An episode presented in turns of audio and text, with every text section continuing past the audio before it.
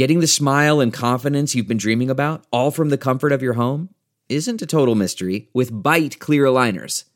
Just don't be surprised if all your friends start asking, what's your secret? Begin by ordering your at-home impression kit today for only $14.95. Byte Clear Aligners are doctor-directed and delivered to your door. Treatment costs thousands less than braces, plus they offer flexible financing, accept eligible insurance, and you can pay with your HSA FSA. Get 80% off your impression kit when you use code WONDERY at Byte.com. That's BYTE.com. Start your confidence journey today with Byte. That's not just the sound of that first sip of Morning Joe. It's the sound of someone shopping for a car on Carvana from the comfort of home. That's a good blend. It's time to take it easy, like answering some easy questions to get pre-qualified for a car in minutes. Talk about starting the morning right. Just like customizing your terms so your car fits your budget. Visit Carvana.com or download the app to experience car shopping the way it should be. Convenient, comfortable. Ah.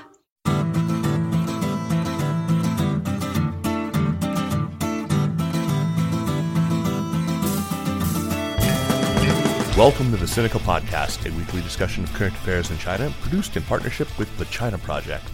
Subscribe to Access from The China Project to get access to not only our great daily newsletters, but all the original writing on our website at thechinaproject.com. We cover everything from China's fraught foreign relations to its ingenious entrepreneurs, from the ongoing repression of Uyghurs and other Muslim peoples in China's Xinjiang region to Beijing's ambitious plans to shift the Chinese economy onto a post-carbon footing. It's a feast of business, political, and cultural news about a nation that is reshaping the world. We cover China with neither fear nor favor. A quick reminder that if you like this podcast, subscribers get an ad-free version of the show that comes out on Monday, 4 days before all the other chumps and their public release. I am Kaiser Guo, coming to you from Chapel Hill, North Carolina. Joining me is the notorious Elon Musk apologist Jeremy Goldcorn, a.k.a. Jimmy, who recently argued with a distinct gleam in his eye that his fellow white South African and his apparent feckless management of Twitter was actually a Schumpeterian act of creative destruction, and that from Twitter's ashes will arise something far, far worse for American culture and political discourse. Jeremy, greet the people, won't you? Hello, people. I think you're misconstruing my argument. I think it will be great if he destroys Twitter. But yes, indeed, the next thing is bound to be far worse. It always is. It always is. We're delighted to be joined today by Diana Choyleva and Dinny McMahon, who co-authored a recent study on China's push for RMB internationalization, which will be our topic of discussion on this episode. The report, which was prepared for the Wilson Center, is titled China's Quest for Financial Self-Reliance: How Beijing Plans to Decouple from the Dollar-Based Global Trading and Financial System. Diana Choyleva is chief economist and founder of Enodo Economics, an independent macroeconomic forecasting consultancy that she set up in 2016. She joins us from London. Diana, welcome to Sinica. Thank you. It's my pleasure to be here. Can't wait. Dinny McMahon is a veteran journalist who spent many years at the Wall Street Journal. He is the author of China's Great Wall of Debt and spent some time working at the Paulson Institute's think tank, MacroPolo. Dinny, welcome to Sinica. Thanks, Jeremy. It's great to be here. So, Diana, let me start with you with a very simple question. I've heard it said that the U.S. enjoys an extravagant advantage by the very fact that the dollar is the global reserve currency of choice and the main currency of settlement for international trade, but I've always assumed that that's true. What precisely, though, is that advantage? Is it just guaranteed demand for dollars and that, makes deficit spending that much easier? What's the advantage? That is the advantage, exactly as you phrased it. The U.S. is able to borrow at much lower cost. And doesn't necessarily, though, set its monetary policy in the interest of the rest of the world. And so some of the pushback originally from China was, in particular after the global financial crisis, that it's not prudent for the world to have just one reserve currency. And actually at the time, the Chinese were talking much more about a multi-currency world in which there is and even suggesting something like the SDR. Special drawing rights. Yeah, maybe you can explain what that is for people. Yeah, special drawing rights at the IMF. So the story has changed really since the arrival of Xi Jinping, because China changed dramatically under his leadership and is on a path of decoupling itself and trying to achieve self-sufficiency and self-reliance. And that goes across all sectors of the economy, including the financial sector. So now it's much more about the geopolitics and China feeling it's a huge disadvantage by being so dependent on the dollar-based global financial system. Mm.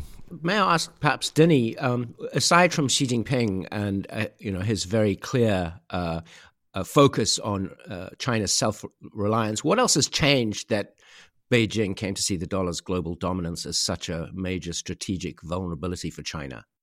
Well, I think the big thing over the last couple of years in particular has been the use of the United States and more broadly its allies of the dollar as a weapon. Now, that's something that's been building gradually over the last 20 years. I mean, the US has gradually excluded both individuals and institutions and also almost entire economies from the use of the dollar system. So if we're kind of looking at the short list that had the dollar weaponized against them, it's places like Iran, North Korea, Afghanistan. But I think the really big one was after Russia invaded Ukraine. Right.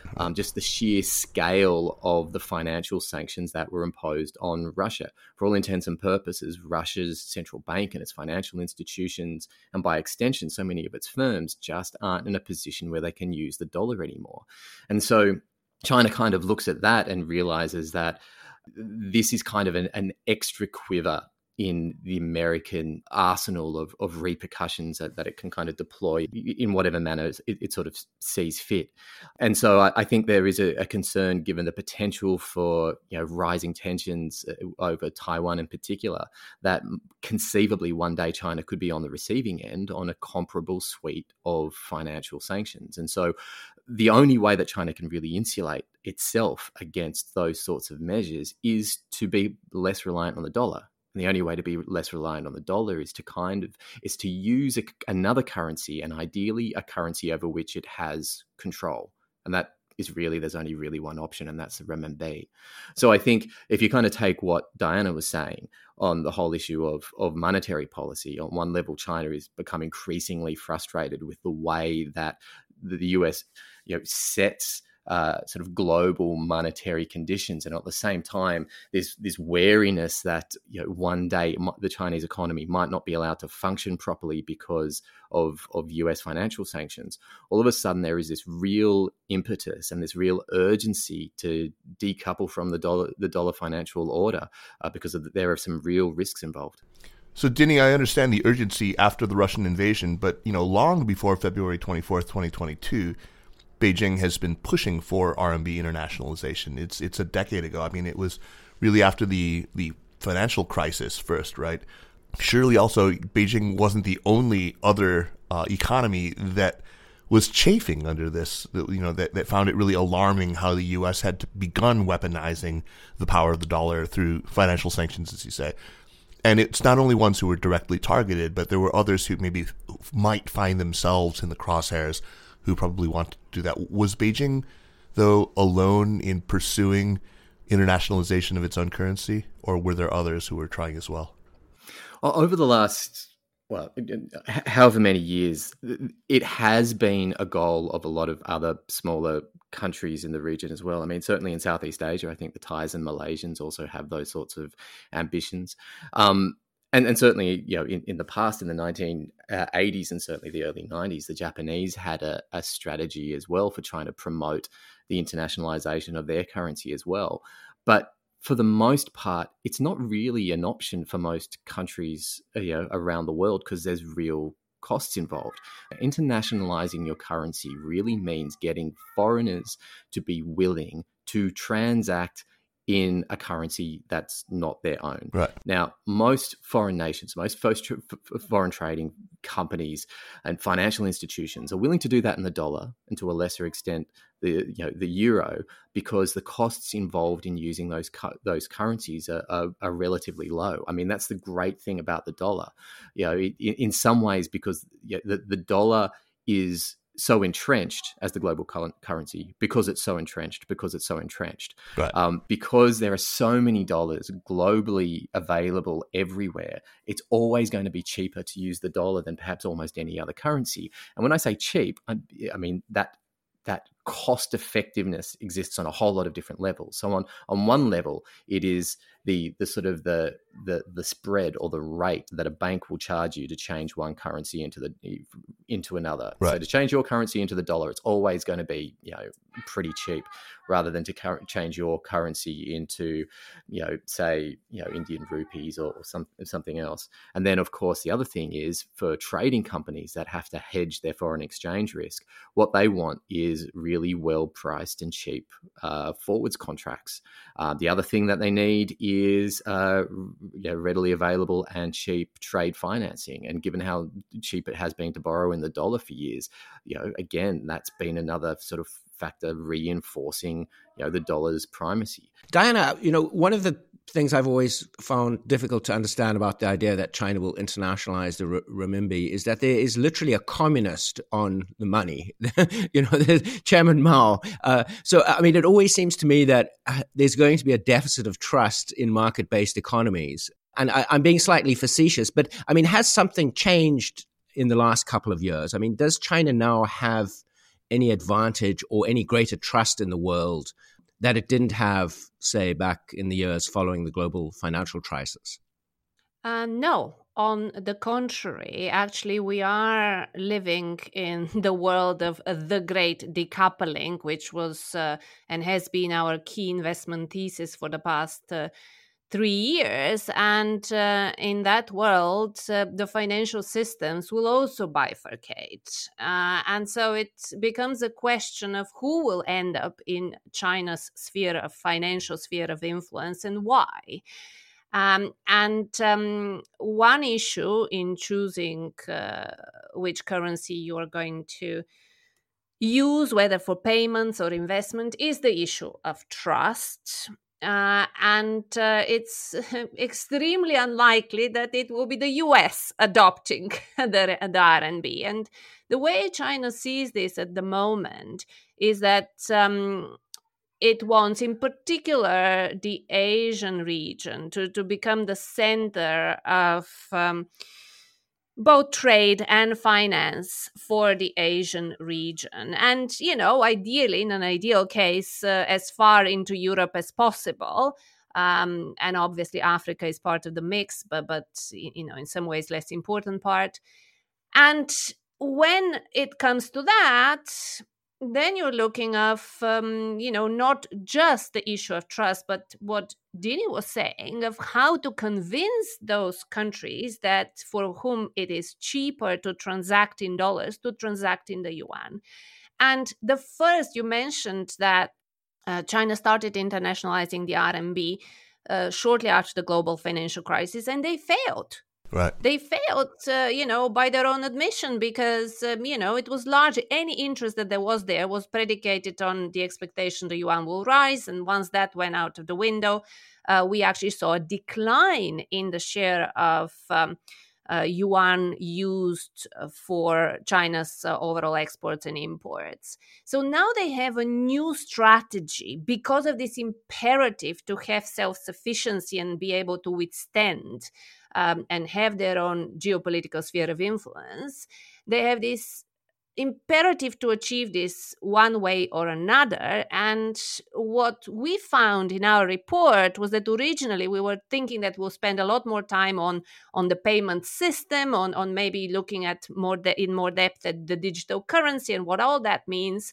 But actually, we found that it was how they thought of ways to incentivize their partners, trading partners, to decide to transact in yuan despite it being that much more expensive. So that's the question that we're going to get to right after this one. So we're going to talk about, you know, what China is doing to try to incentivize its partners to actually use the yuan to increase demand for the yuan. But first, I want to understand this. You said China is trying to achieve this, but I want to get a clear idea of what it is that China is trying to achieve. Does China seek to turn the yuan into just a currency that's comparable with, you know, the pound sterling or the Japanese yen in its importance, one that countries want to hold as part of a diverse basket of currencies? Or is the game plan really to truly supplant the dollar? How should we try to right-size China's ambitions in this regard, Diana? It's in the middle of what you described. It wants to achieve more the position of the euro, if you'd like. Ah, I see. Okay. To be, I mean, at its most simple, it wants to be able to buy what it needs from the world in yuan and using its own payment systems. So it is not going to be sanctioned by anyone. Of course, that's at the extreme because China wouldn't be necessarily buying everything it needs from only its sphere of influence. But think of it as the yuan being at the center of China's trading bloc, and how that bloc ends up or who ends up being part of that bloc will very much depend on what China needs, but also whether it has leverage over those countries. Fantastic. Dinny, so let's start with you and talk for a little while about what China is trying to do to increase demand for the yuan in international markets. You mentioned the importance of futures markets in commodities as being really key to its eventual success. So can you unpack all that? What is China trying to do to increase demand for the yuan?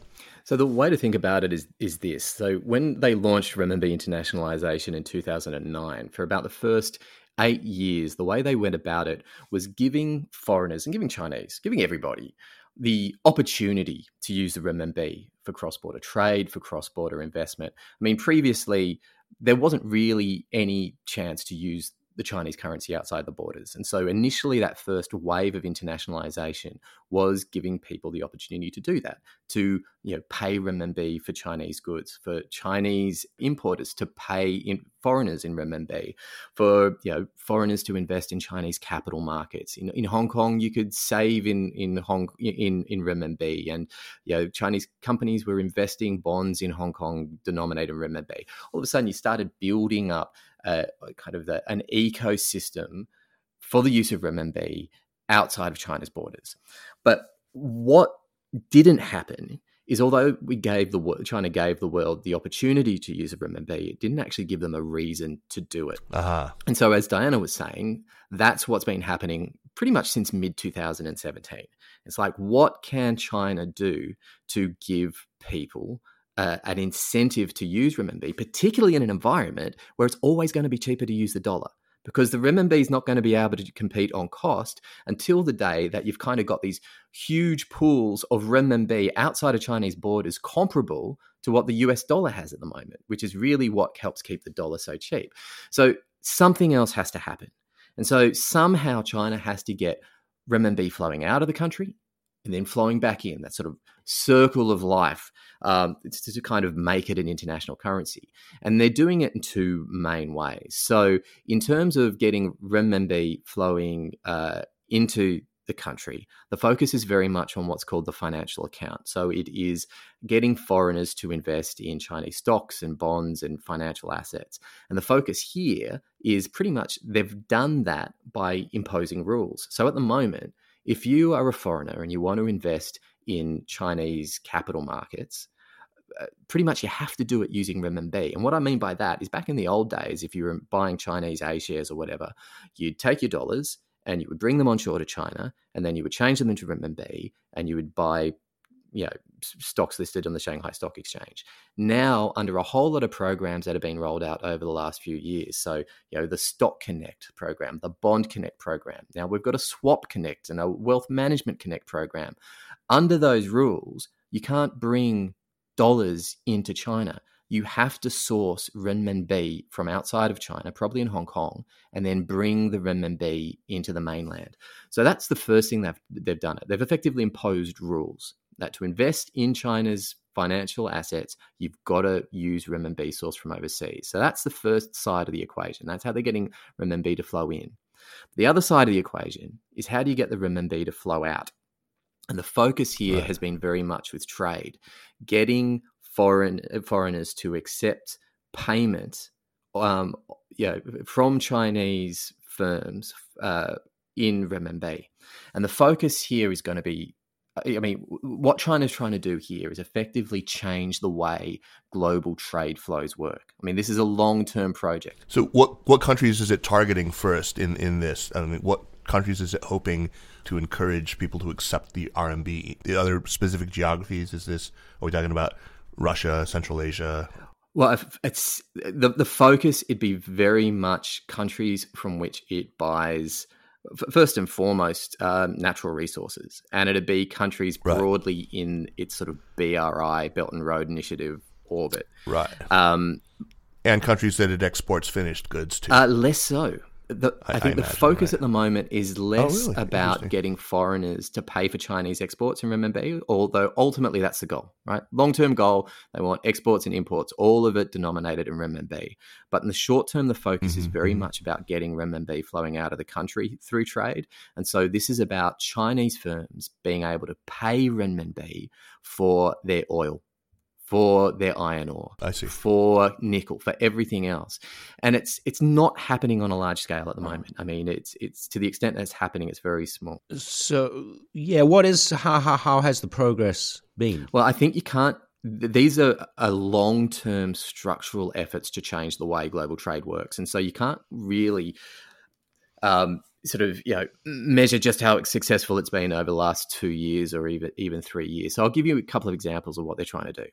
The first thing is what they really want is to pay for commodities in renminbi. And that's fundamentally difficult because global commodity markets are priced in dollars. And that's the way that it's been since the end of the Second World War.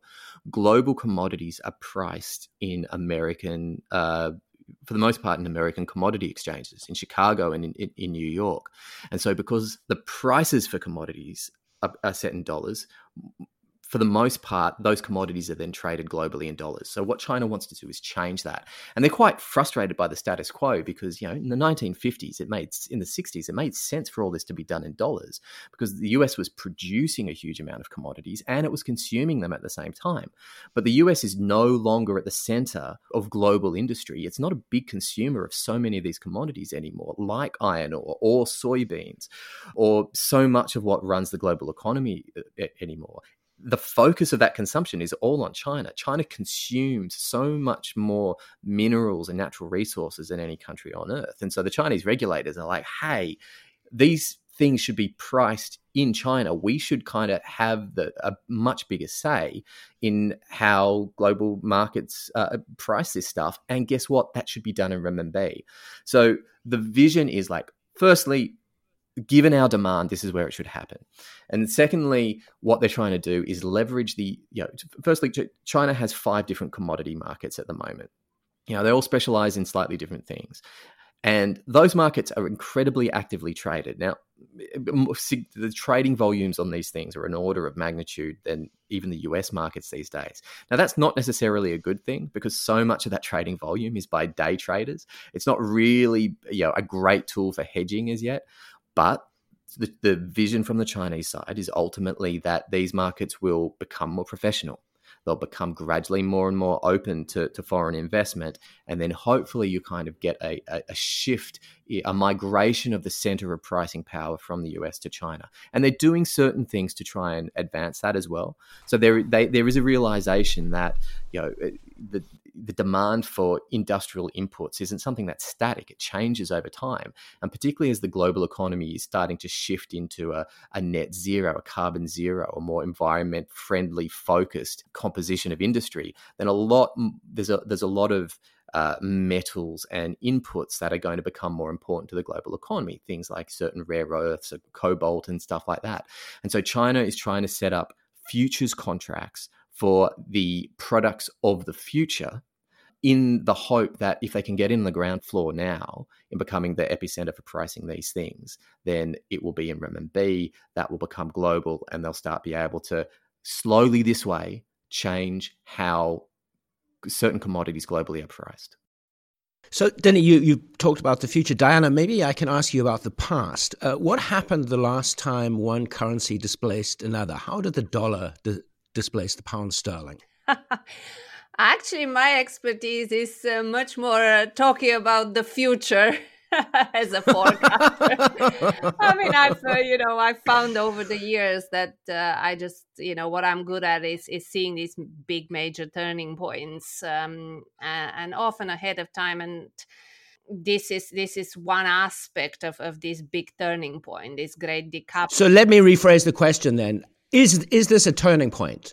Are we at a turning point? We are already in this turning point. In fact, you can even go back to the global financial crisis. And I'll answer your other question about the past as well, because, of course, we can only, think about the future by knowing exactly what happened in the past. I think that's very important, and get very frustrated that economics has been reduced to models, essentially, or to one trying to be one model, whereas the real world doesn't work like that. And all these economic theories that came through over the years, they were addressing specific situations with a bunch of assumptions. And actually, as an economist, you should be aware of all this economic history and use these as your tools rather than just, believe in one or the other.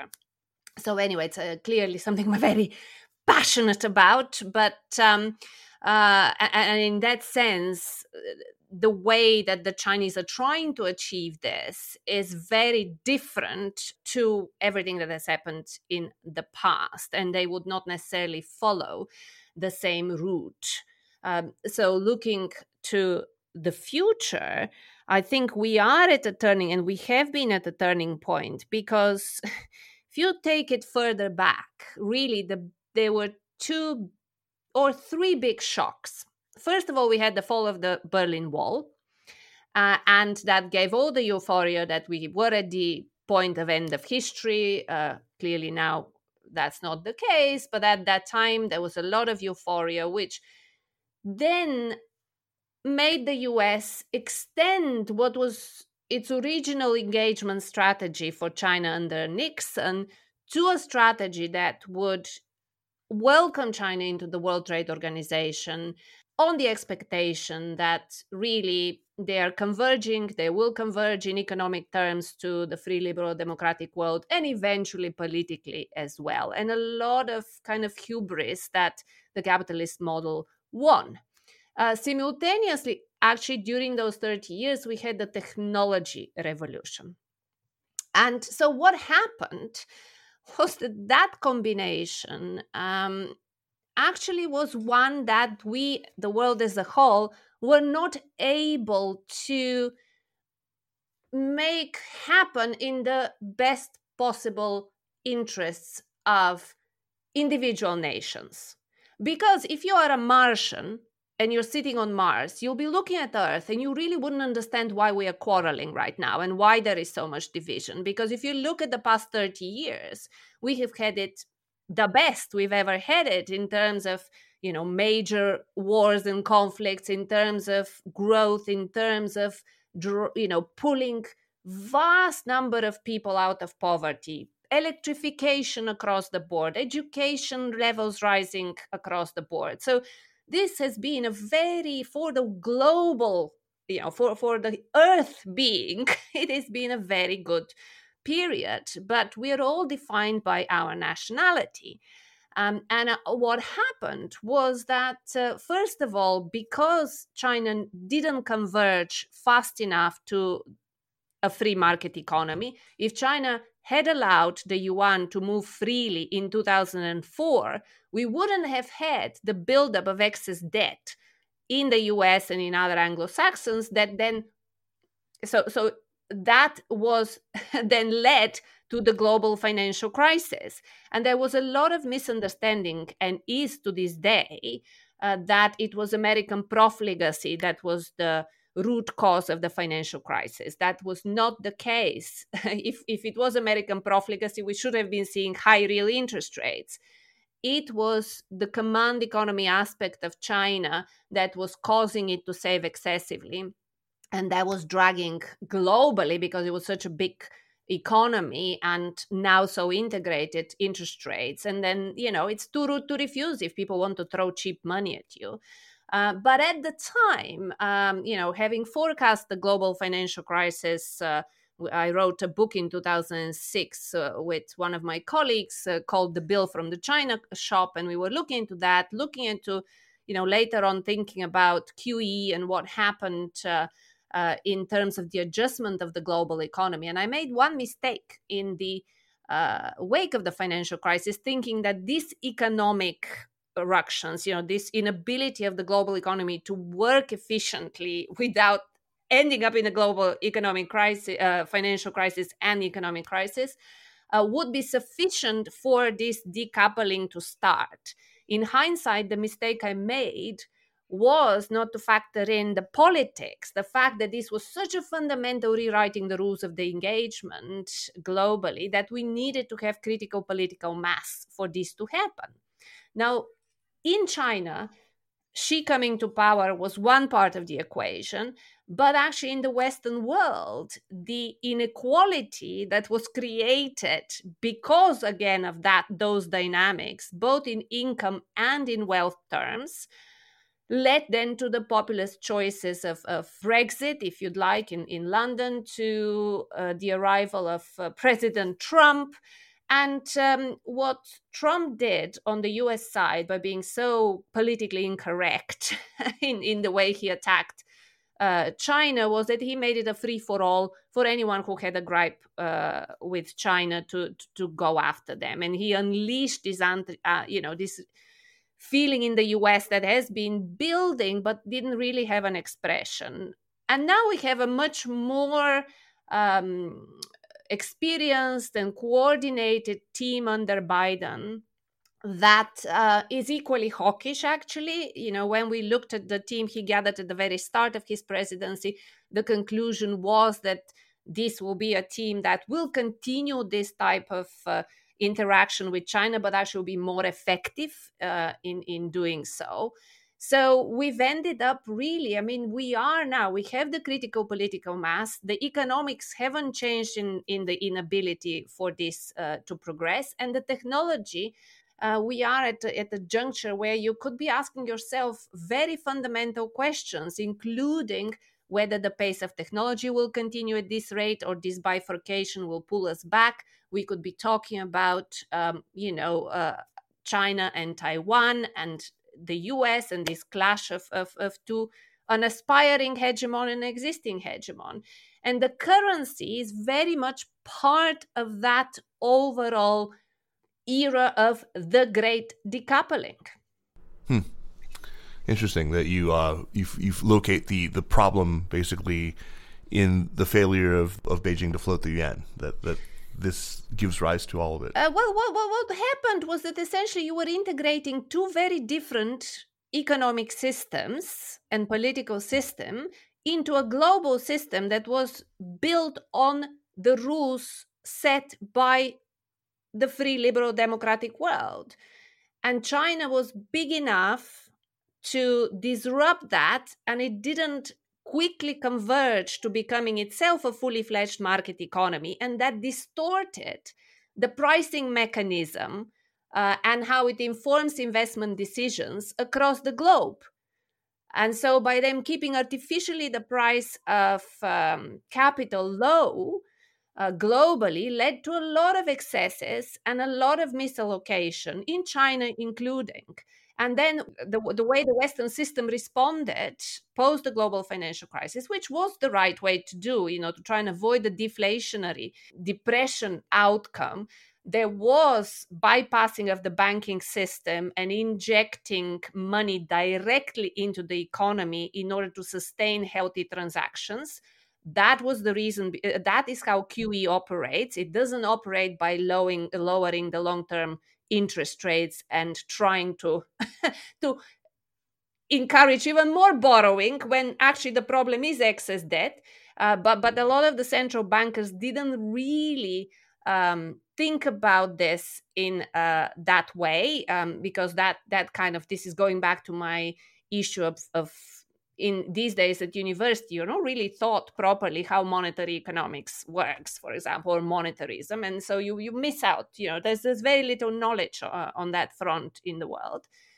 But nonetheless, at that time, that wasn't a problem beyond the fact that when it became an issue of continuously underpinning asset prices, which of course make wealthy people wealthier. So the wealth inequality, the income inequality just increased as a result, because they weren't the supply side changes necessary to kind of re-energize those economies. But you could even argue that ultimately it was a question of really globally people beginning to start disentangling. And none of that happened until the population in the Western world reached a stage where they were voting for, and Trump was a very good populist. He really puts the finger on and knows how to talk to the people who were feeling the brunt of this.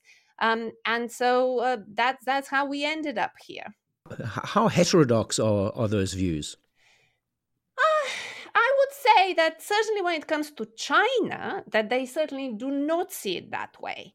They in Beijing, they see the US as the culprit. And this global financial crisis was very much the impetus for them to really follow their own way even more so.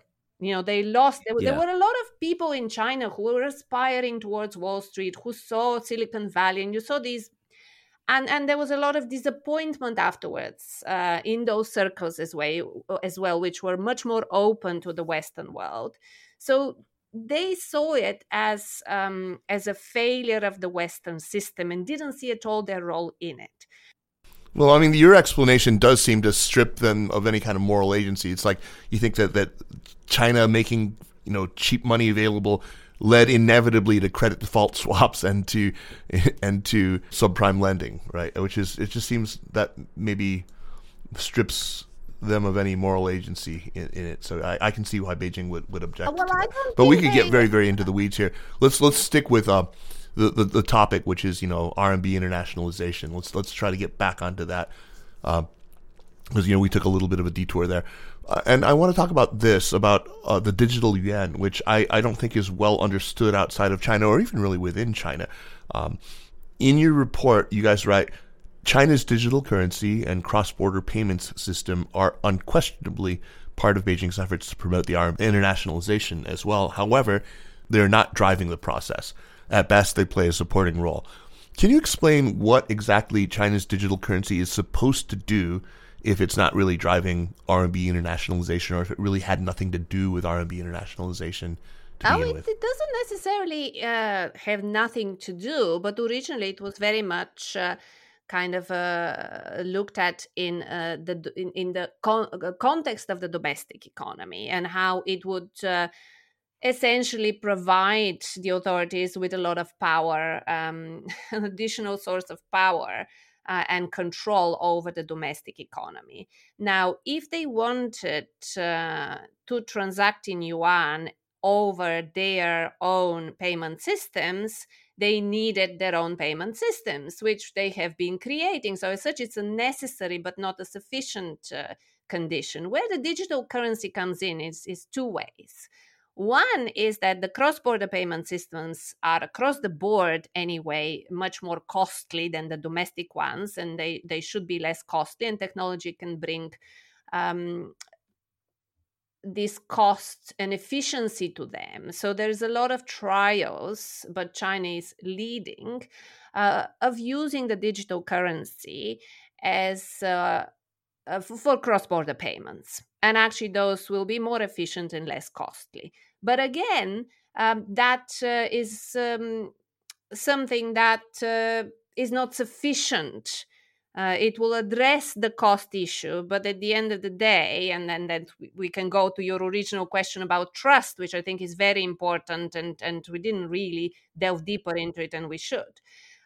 So this is in its infancy of you know, what we looked at is ways of them using already what they have created, which is a replica of the existing type of global cross-border payment systems, and convincing people to use theirs, but doing a lot of work on whether they can progress towards a system that they will use digital currencies for cross-border payments. It will bring efficiency gains, but most importantly, and this goes to the nub of the issue when it comes to capital controls, because a lot of the people you'll hear saying that, oh, it doesn't matter the digital currency or a paper currency, as long as they keep the closed capital account, then they will never be able to internationalize the RMB.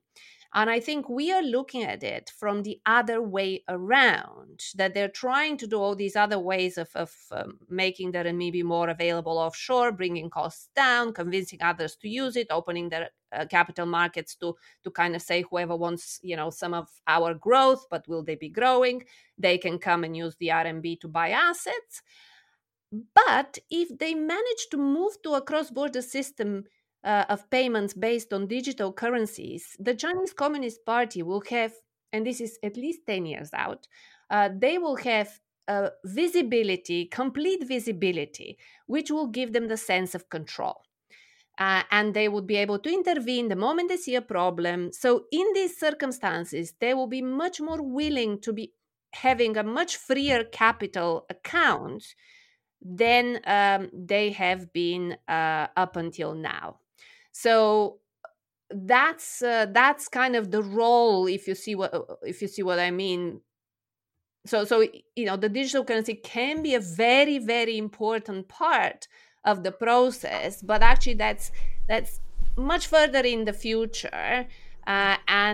Before that, since we were trying to forecast the next 5 years, which in general is a tough job, you know, anything beyond the next day. It's a tough job. Sure. So we found out that we ended up a lot less there than in the other aspects that we wrote about.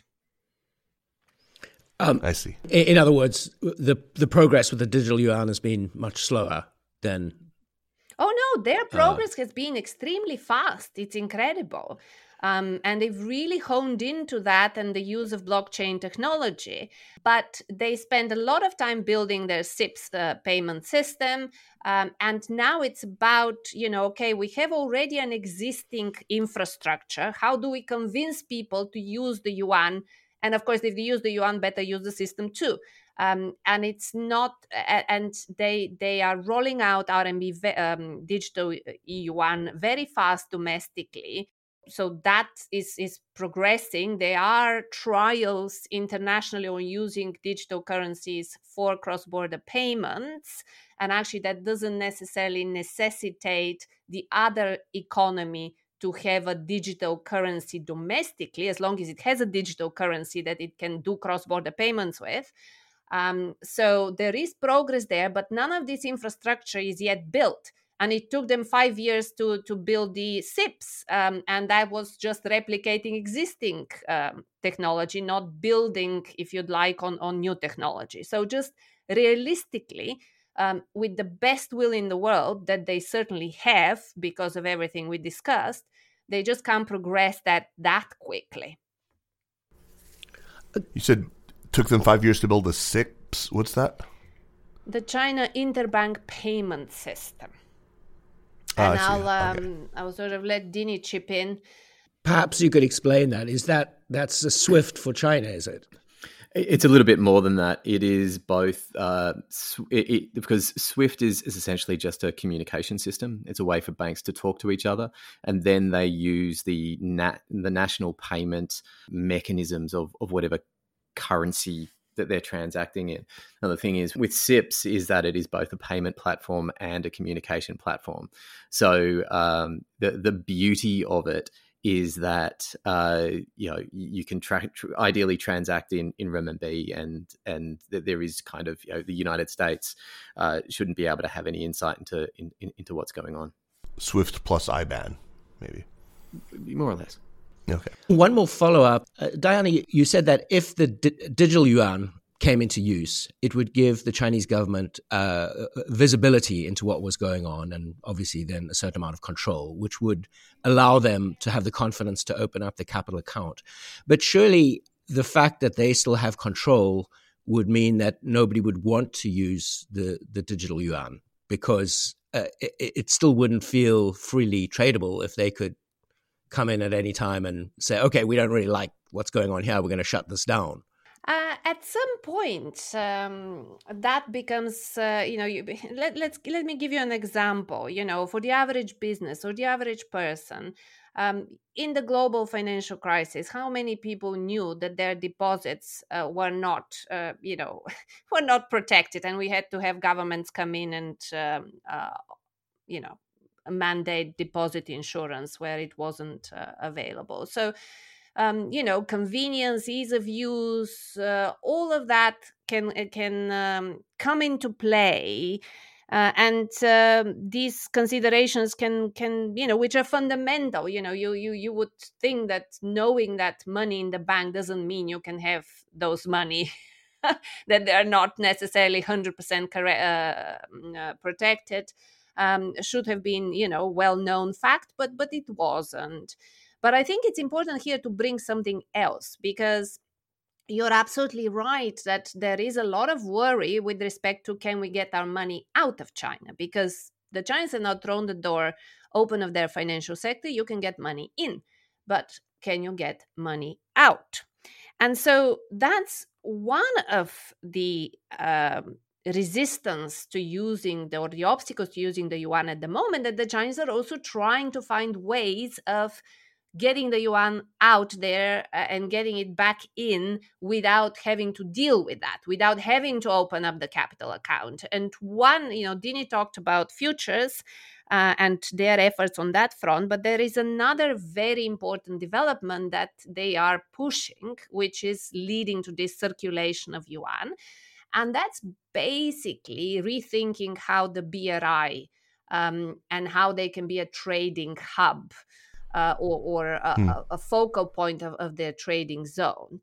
They used to think that with the BRI, with all this demand for infrastructure out there, those countries will be willing to borrow in yuan for investment in those projects, but that didn't happen. The majority of the BRI lending for infrastructure investment was in dollars.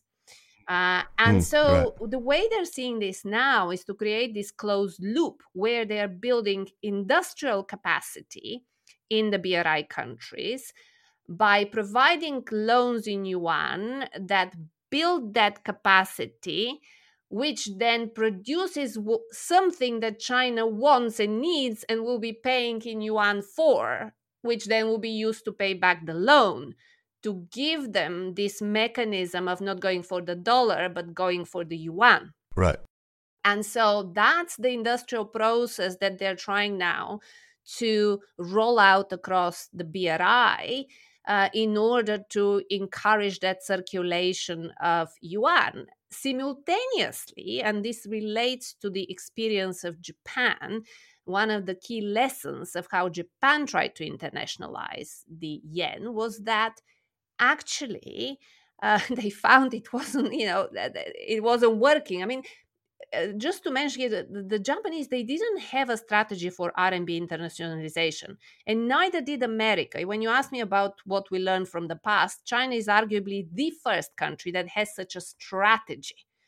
But the Japanese found in their experience that because they weren't the final consumer at the time, but just more the transitory point, and the final consumer was elsewhere, then the willingness of people to transact was in the currency of the final consumer. So that ended up being the dollar. And so what the Chinese are trying to do is to become the final consumer for the Asian trading bloc. And as a result, but to achieve that, they have to become the consumer, and they have to stimulate domestic consumption. They talk a lot about their 1.4 billion people and their core 400 million. I know it's a doubling of the fact, but yeah.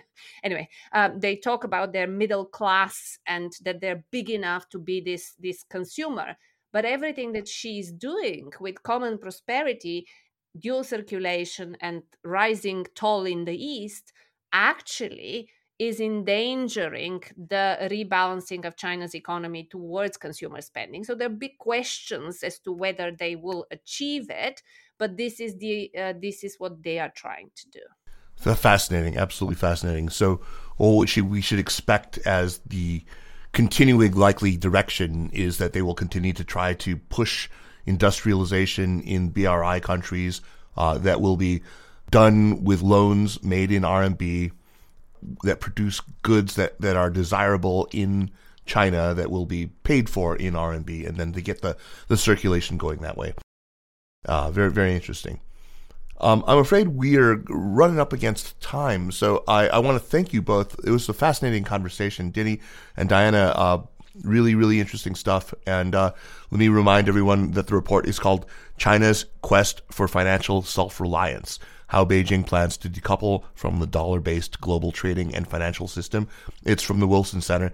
Let's move on to recommendations, but first a word from Jeremy on what you can do to support our work. Please subscribe to the China Project Access. You'll get an ad-free version of this podcast on Mondays, 4 days earlier than everyone else, 2 daily newsletters and 1 weekly newsletter, and access to everything behind our paywall. And with that, let me just have another note of thanks for Diana and Dinny for making clear a lot of stuff about a subject that for the layperson is extremely difficult to get your head around. Yeah, it's excellent. I highly recommend this report too. It's written very, very clearly. Thank you so much. We put so much effort into that aspect of things because we know that that subject can be very difficult to get your head around, as you said, and especially for people who don't have necessarily a background in economics or the geopolitical folk or business people. So we put a lot of effort into being as clear and as sort of also not to have any moral judgment in there. We're just saying things as they are without taking a moral stance of any sort. Well, if dum-dums like us could understand it, then you've done a very good job. So thank you very much. Right, Jeremy? Okay. All right. Recommendations. What do you got for us, Jeremy? So mine, as I think is universally known, the American healthcare system is, in many ways really terrible and resembles a Kafka novel. But it's not the only place that's bad. There's a great book by a guy named Adam Kay called This Is Going to Hurt: Secret Diaries of a Junior Doctor, which describes his experiences working in Britain's National Health Service, the NHS. And if you have kids, Adam Kay has also written a book called Kay's Anatomy, which is a very funny guide to the body. Oh, great! I can definitely second that, by the way, because I saw Adam Kay perform kind of like a stand-up on the book, and it's absolutely hilarious. And it's one of the only books that we didn't have to convince my boys to read. They just gobbled up the children's version without any extra enticement. Yeah, right. It's fantastic. A double endorsement. Excellent. Diana, your turn. What do you have for us? Well, I mean, you stumped me a little bit when you said, not to be in your professional life and something from your personal life, and it's not something that I sort of share in professional circles, but I was reading how important it is for maintaining sort of your brain young and healthy, and it's apparently better than chess. And so I certainly feel now very good about my passion outside of economics, which is dancing. All right. But so I can recommend to anyone out there that dancing has many benefits, including... What kind of dancing, Diana? Oh, well, in my case, it's kind of a Brazilian partner dance that is a very niche. Oh, nice. So people wouldn't necessarily kind of dance it very widely, though, funnily enough, the UK current Treasury Secretary has done this dancing, and I've certainly partnered him, 15 or however many years ago when he was still appearing in that. But on balance, it's an area where I very rarely meet anyone connected to my professional life. Oh, fantastic. That sounds great. But before, that wasn't really, that's just, keep dancing. I mean, I think it's a great thing to do. But I wanted to recommend a book, and that is because we tend to sort of do this annual. Every year we have our best books on China lists and best films on China and so on. But a book I came across a few years ago that was written in 2005, thereabouts. Yes, just to look here. 2005, by someone called Constantine Menges. And it's called China, the Gathering Threat. If you read this book, it's so prescient at the time in looking at how things were going to develop from a geopolitical point of view, that I was blown away. Sadly, Constantine died, so I wish I was able to meet him. I mean, after reading, I've read so many books on China, as you can imagine, and to yet find one that was so amazing after all these more than 20 years of doing this job was really very enjoyable for me. So I definitely recommend that book and just consider the time it was written and what it said at that time. Interesting. I'm sure I would find much to disagree with it. Always a good reason to read a book, especially written in 2005. All right. Dinny, what do you have for us?